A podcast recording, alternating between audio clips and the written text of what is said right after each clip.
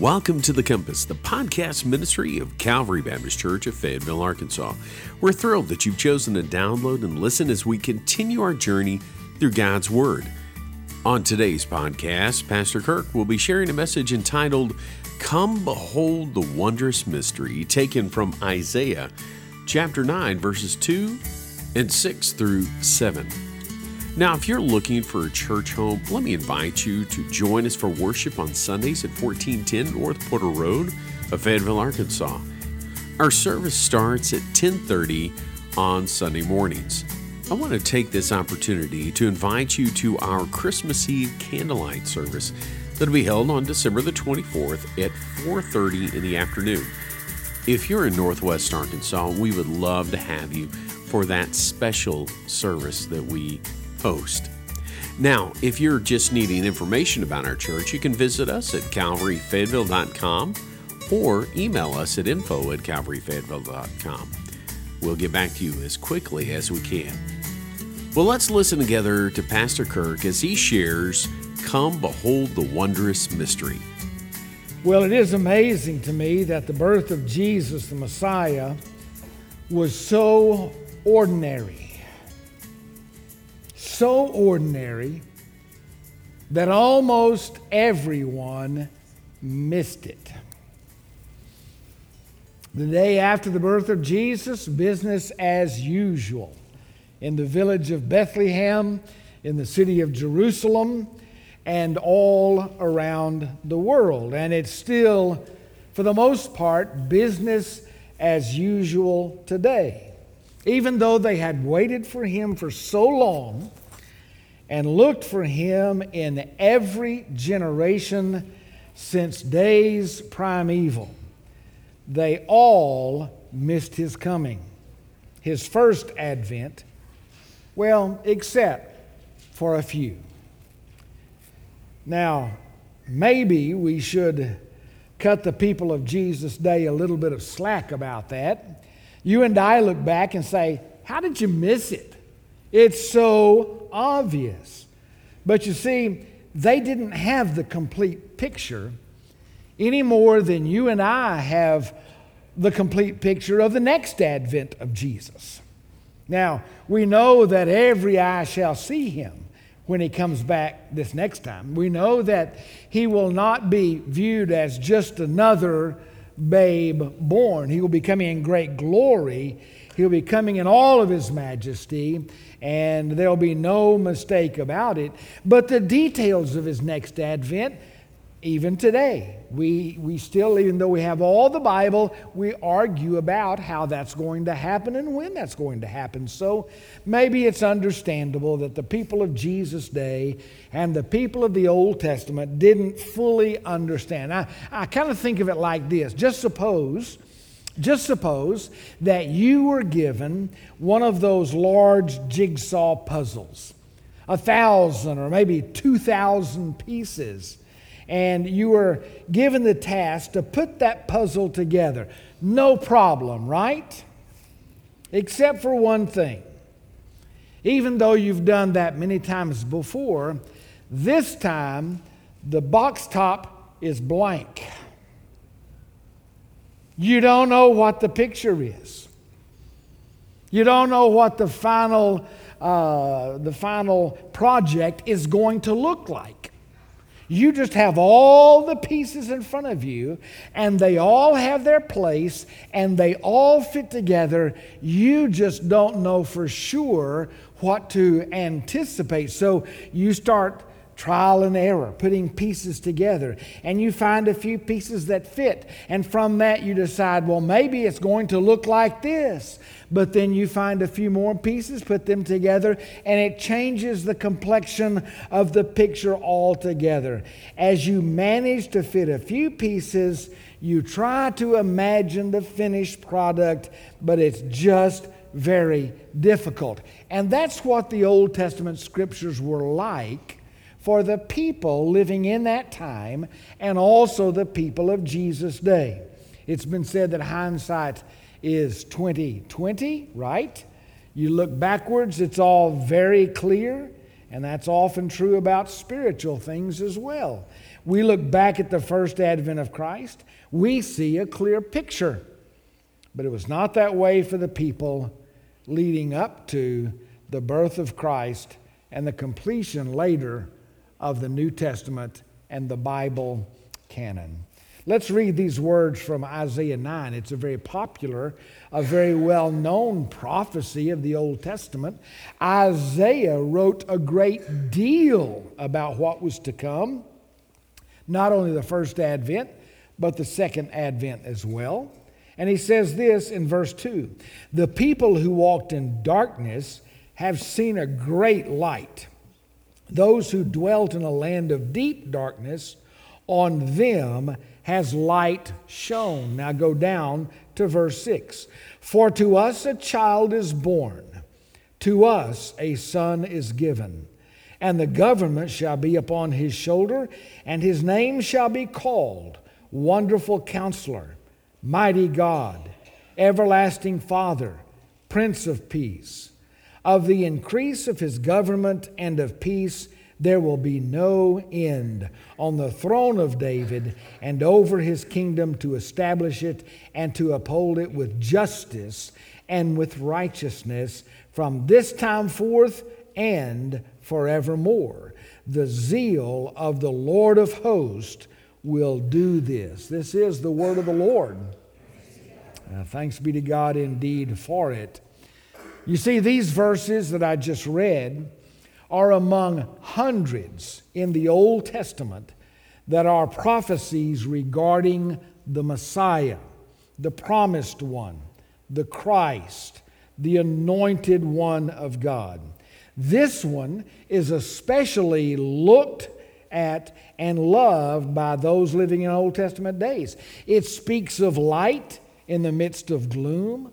It speaks of victory with impending uh, invasion of a wicked enemy. It speaks of glory in the person of the great king. And the kind of Messiah that God's people longed for is described here. Who wouldn't long for a Messiah who would be called Wonderful Counselor, someone who can take care of all the decisions of life? Who would not look forward to the mighty God? Not just God, but the mighty God, helping to meet all the demands of life. And who would not want the everlasting Father, expanding the dimensions of life in eternity, both directions? He always was. He always will be. And who would not long for the Prince of Peace, someone who would calm all of the, of the disturbances of life. I mean, after all, come to think of it, isn't that the kind of Messiah we want today? An on call Messiah. Someone to help us with all the decisions, with all the demands, with all the disturbances of life. You've got some of those going on in your life, don't you? Maybe you're all got it all put together just right. Somehow I seem to I seem to sometimes be overwhelmed with the decisions and the disturbances and all of the demands that life has offered. Like the people of old, we pick and we choose which images of Christ we prefer. The Old Testament saints, the Old Testament Jewish people, the people of Jesus' day, they looked at the scriptures and they saw promises and prophecies like this. But there is so much more to the promised Messiah. He came in a very unexpected way. He came in a very unexpected time. This was a Christmas that no one expected. Let's back up to the Old Testament and let me share with you what I mean. I've got four thoughts for you. I'll try to move through them quickly, but you know me. You need to pray for me about that. Numero uno. Number one, the first prophecy. The first prophecy. The first time we encounter anything in Scripture that tells us to look forward and anticipate a Messiah. And it's all the way back in the Garden of Eden in a verse that we mentioned last week in the context of a study of spiritual warfare. You know that Adam and Eve are tempted in the garden. The Lord had given them one prohibition you can eat of all of the trees of the garden, all of this orchard is yours except this one tree. Stay away from it. Only one prohibition, only one commandment that they had to obey, and they broke it.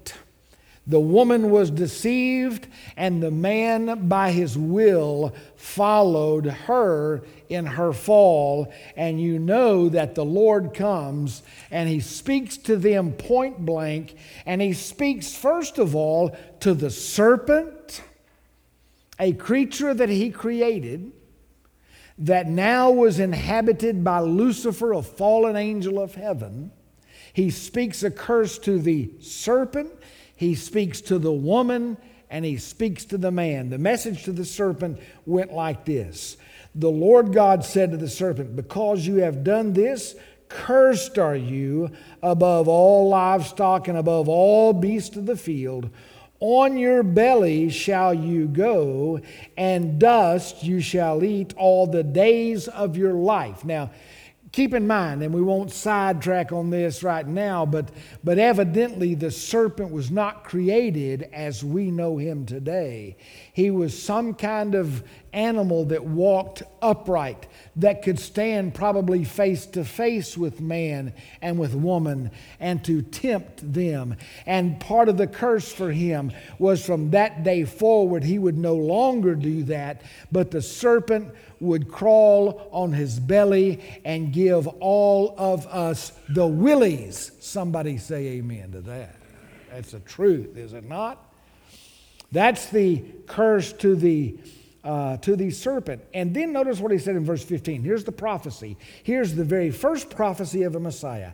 I will put enmity, that means hatred, animosity, and antagonism I will put enmity between you and the woman, and between your offspring and her offspring. He shall bruise your head, and you shall bruise his heel. Notice the words, her offspring. Adam and Eve discover now that they are going to have children. Okay? Her offspring. But one of her offspring is going to have his heel bruised by you, the serpent. You're going to create and, and cause harm to him. We know that it ultimately was death, but that's no more than a bruise on the heel of a Messiah who was resurrected from the dead, right? But he is going to bruise your head. He is going to crush your skull, serpent. He will destroy you. So we have this promise that Adam and Eve, as they are expelled from the garden, never to return, that somewhere, sometime, their offspring is going to destroy the works of the devil. That's the promise given to us in this very first prophecy. And it is so interesting that the one who walked and talked with Jesus or with uh, Adam and Eve in the garden was none other than Jesus in the flesh.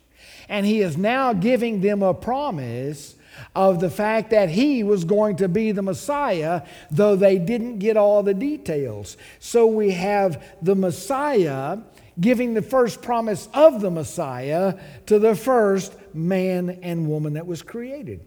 It was a promise that though the man and woman would be expelled from the garden as a result of their sin, their sin was going to be taken care of by the promised one. Okay? That's the first prophecy. Notice number two, the first person. The first person. And when I say that, I have reference to the first person who was thought to be that Messiah. The first person who was thought to be that promised one who would destroy the devil. Listen to these words from Pastor Jonathan Parnell. Finally, the Son was born. Generation after generation had anticipated his birth, and the world desperately needed him. Desperately. Each day was a gloomy cloud of night. The darkness of death's shadow filled the earth. Strife and quarrels multiplied without hindrance.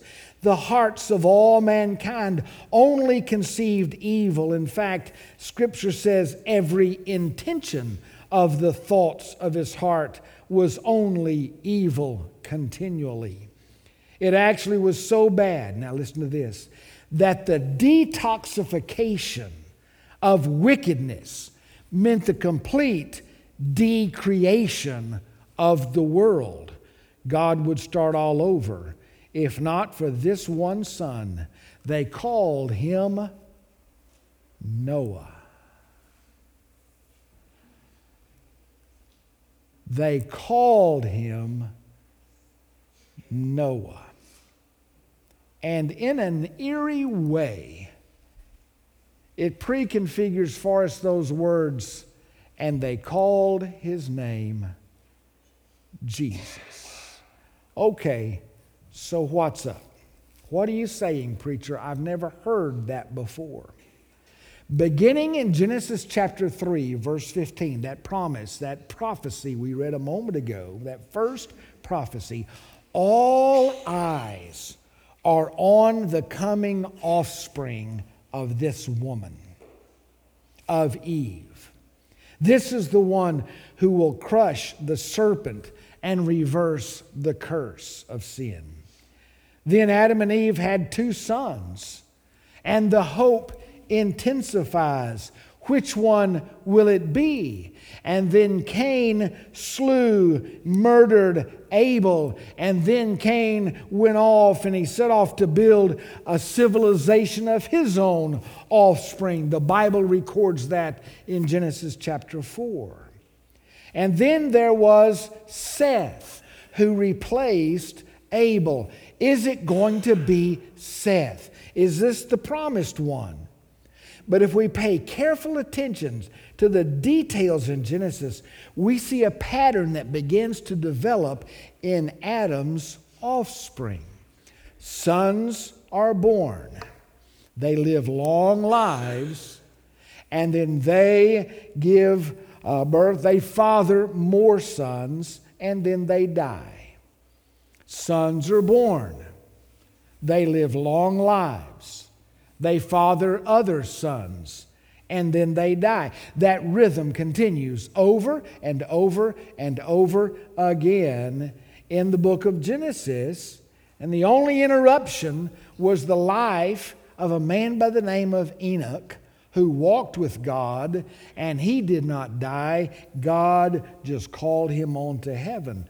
But for all the rest, for 10 generations from Adam, the focus now comes in like a laser beam on a man by the name of Noah, the son of Lamech. And Lamech said of him, now listen to these words, I think they're on the screen. Out of the ground that the Lord has cursed, this one shall bring us relief from our work and from the painful toil of our hands. Let there be no mistake about it.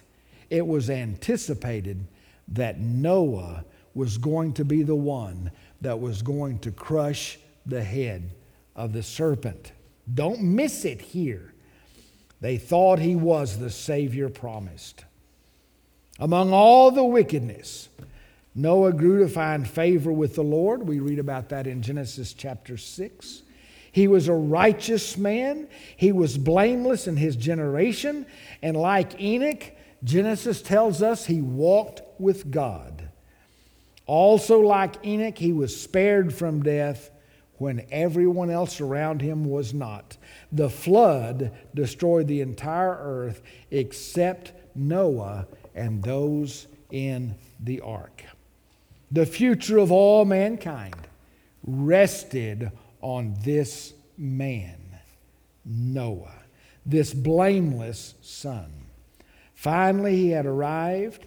Finally, the son had come.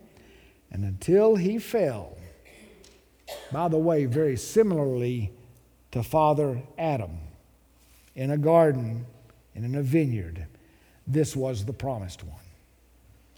He was given the same commission as the first Adam be fruitful and multiply and fill the earth. It's also similar to Adam, and that the chosen nation after him, Noah, crumbled in the face of temptation, hopes were dashed, and the biblical storyline was just getting started. Again, listen to these words. Years would pass, more sons would be born, and the anticipation would rise and fall from Abraham to his two sons, then one. From Isaac and his two sons, and then one. From Jacob and his 12 sons, and then one who is called Judah.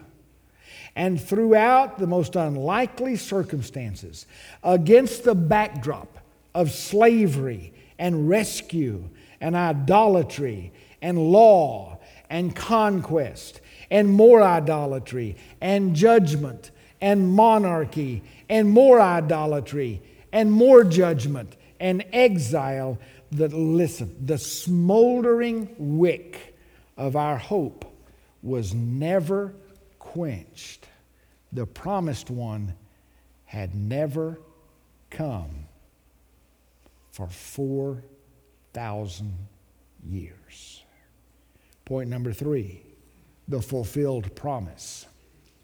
And then he did come, by the way. Another son like Noah finally did appear. A son of man, that is his favorite name for himself. Jesus calls himself the Son of Man 80 times in the Gospels. A son of man. In that same lineage, from Adam through Seth, through Noah, through Abraham, Isaac, Jacob, and Judah. And finally, one out of that lineage, but more than a son of man, he was the Son of God, and they called him Jesus.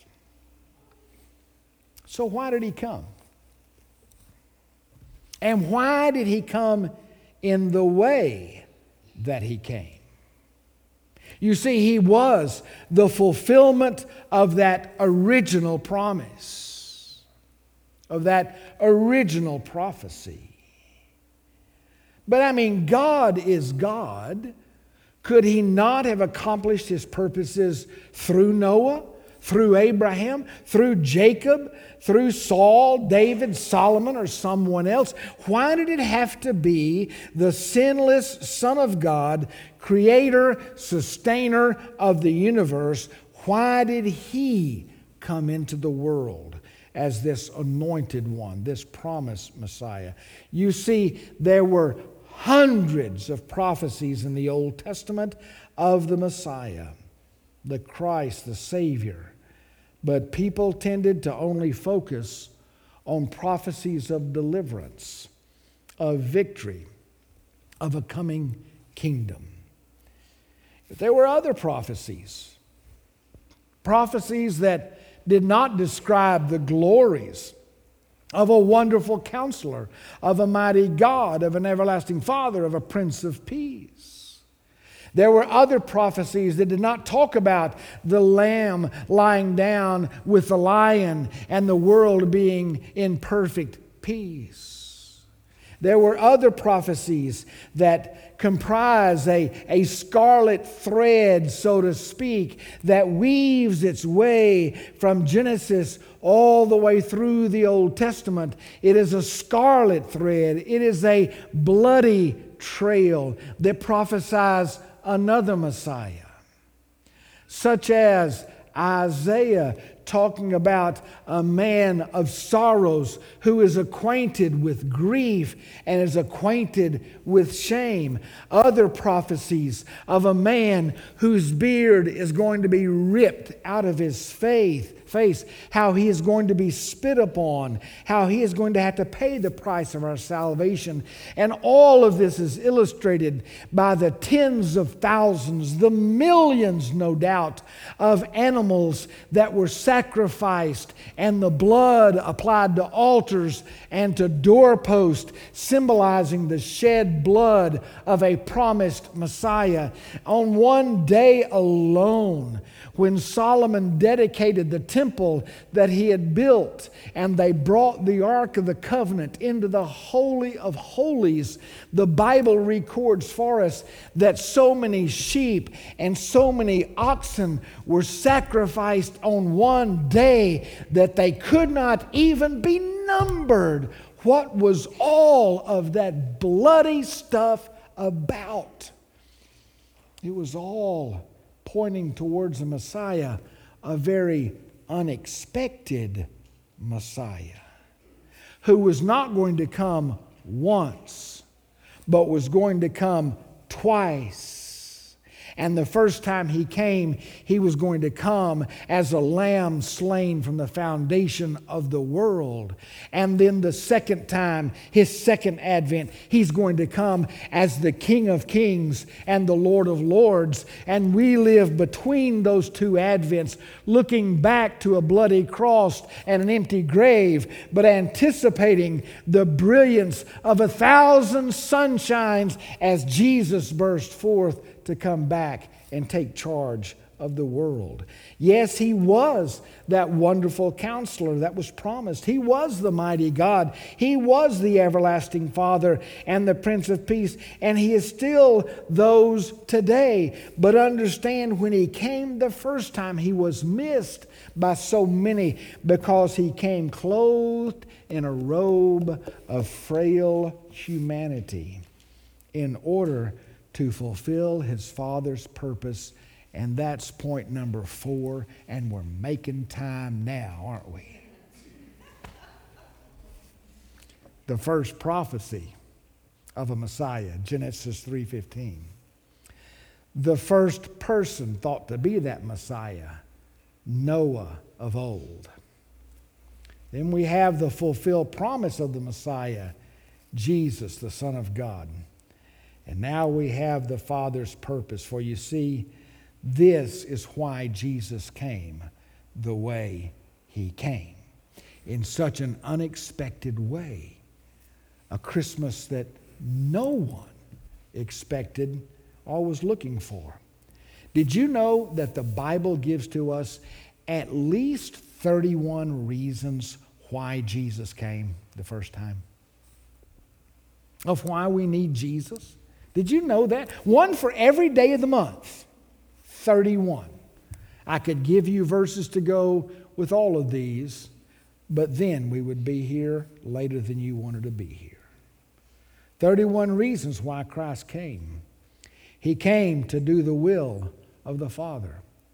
He came to save sinners. He came to bring light to a dark world. He came to be made like His people. He came to bear witness of the truth.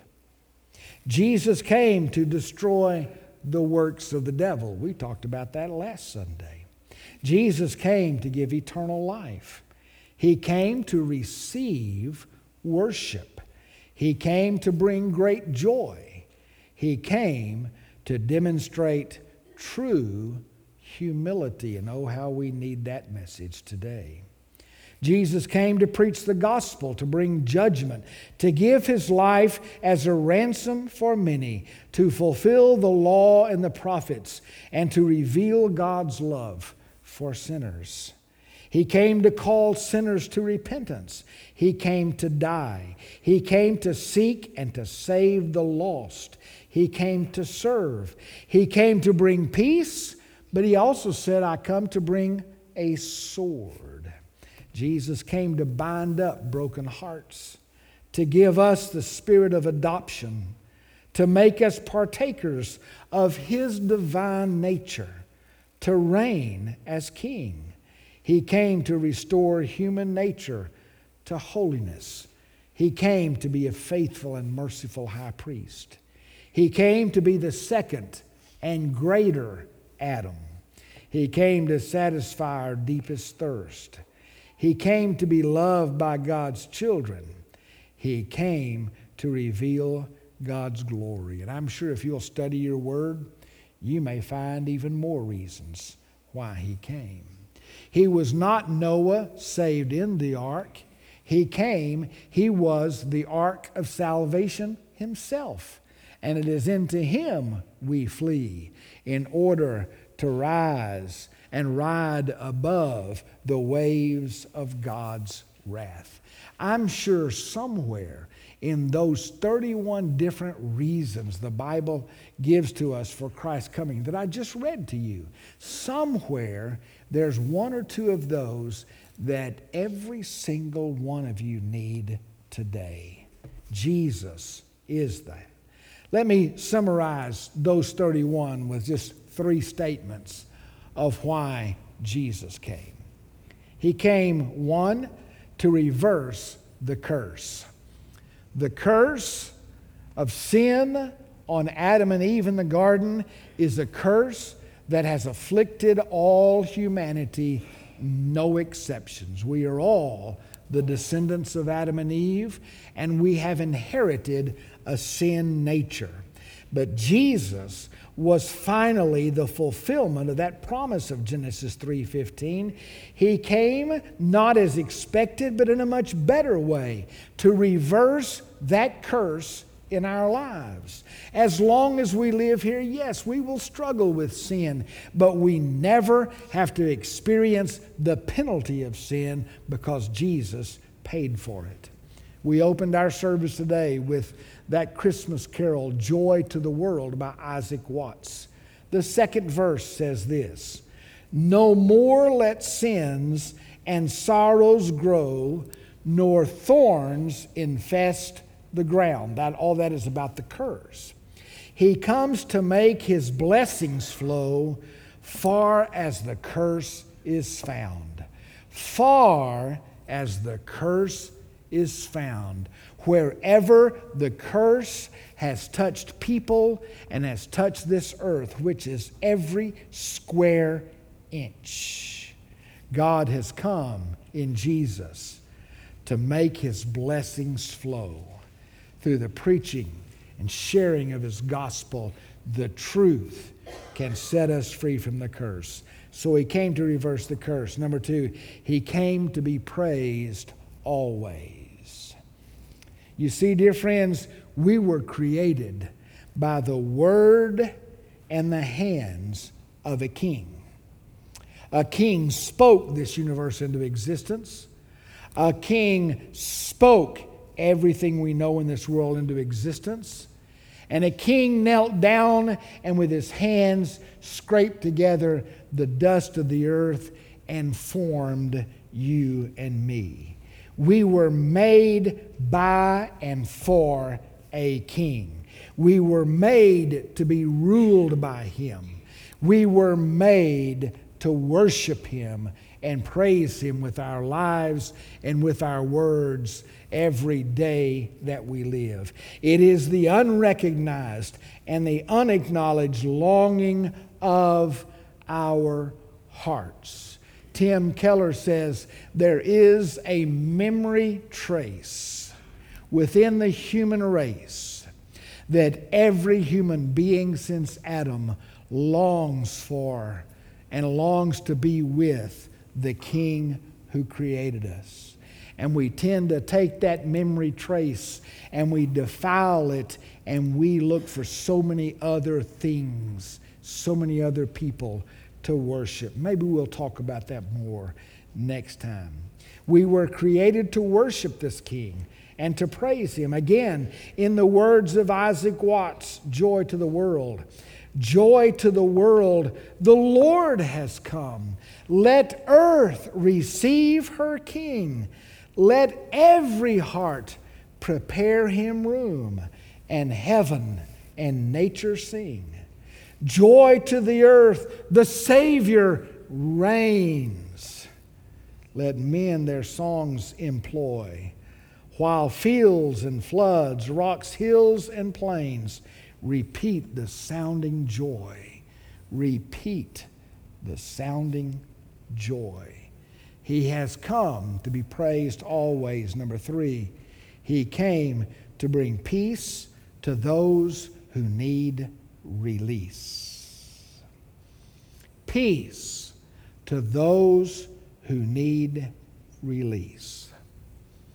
He came to release us from our burdens, to release us from our sicknesses, to release us from our heartaches and our worries. You got any of that stuff going on in your life? He came to bring release for you.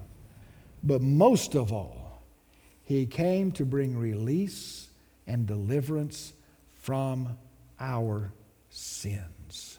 It is our greatest need. Your greatest need is not financial today, your greatest need is spiritual. Your greatest need today is not physical, it's not emotional, it's not social.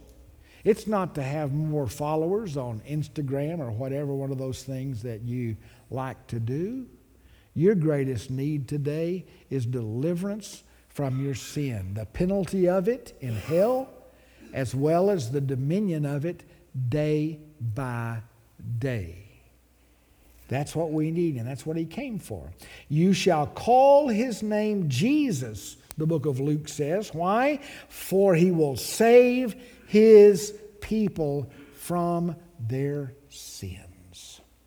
Jesus said in Luke chapter 4 The Spirit of the Lord is on me because he, the Father, has anointed, chosen, and empowered me to proclaim good news to the poor.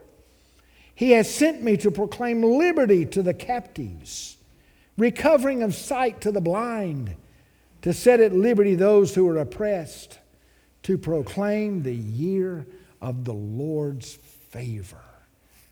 That's why he came. God's peace is not just an absence of conflict in our hearts or in the world, it is the presence of the Prince of Peace in our lives. So, hear these words in conclusion.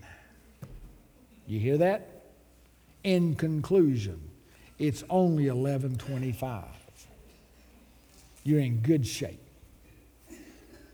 Unlike Noah, and unlike the first Adam, and everyone else, this son is the only one who didn't fail.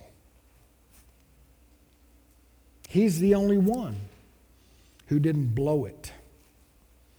He's the only one that can be your Savior. He's the only one that you can build your life on. He is the only solid rock in a world of sinking sand.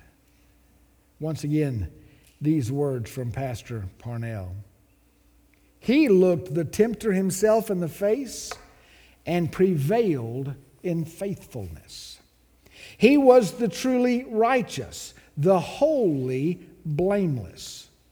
Here at last was the promised offspring of Genesis chapter 3, verse 15, the dayspring from on high, the desire of the nations, who was sent by God to conquer the curse, not by escaping death, but by defeating it which he did not by fleeing the waters of judgment in an ark like Noah, but by becoming the ark himself and plunging into the darkness. He became the curse for us to disperse the clouds of night. He died in our place to put to flight death's shadow. And on the third day, he was raised from the dead to give us victory over the grave. Emmanuel has come. God with us has come. And you see, my friends, that is what the season of Advent is all about. We rehearse this ancient anticipation. The saints of old lived every day wondering is it going to be today? Is it going to be tomorrow? This ancient anticipation. But we can do what they could not. We can rejoice that the Son has come. The pieces of the puzzle have all fit together perfectly. He came the first time to save us of our sins. We anticipate His coming the next time to save us from the very presence of sin and to take us home to heaven. Let's pray. Father, thank you for your Son, Jesus Christ the fulfillment of all of the prophecies of old, the ones understood and the ones not understood, and the ones still anticipated. Father, He is the desire of all of our hearts, the desire of all nations. I pray today in this Christmas Advent season that those who do not know Him would come to know Him that those who need to know His peace will find His peace, and that we will find what only you have to offer by focusing our attention and our love to you. I pray in Jesus' name. Amen. Our heart's desire is that you grow and understand the direction God has for you in your life. We hope that by listening today, you are one step closer to discovering that for yourself. If you live in Northwest Arkansas and are looking for a church to call your own, we invite you to reach out to us at Calvary as we study and serve together. We meet for worship at 10:30 on Sunday mornings at 1410 North Porter Road in Fayetteville, Arkansas. If you wish to find out more information about Calvary Church or simply contact us, you can do that through our Facebook page or at calvaryfayetteville.com. Until next time, remember that God, His Word, and His people can provide direction for life.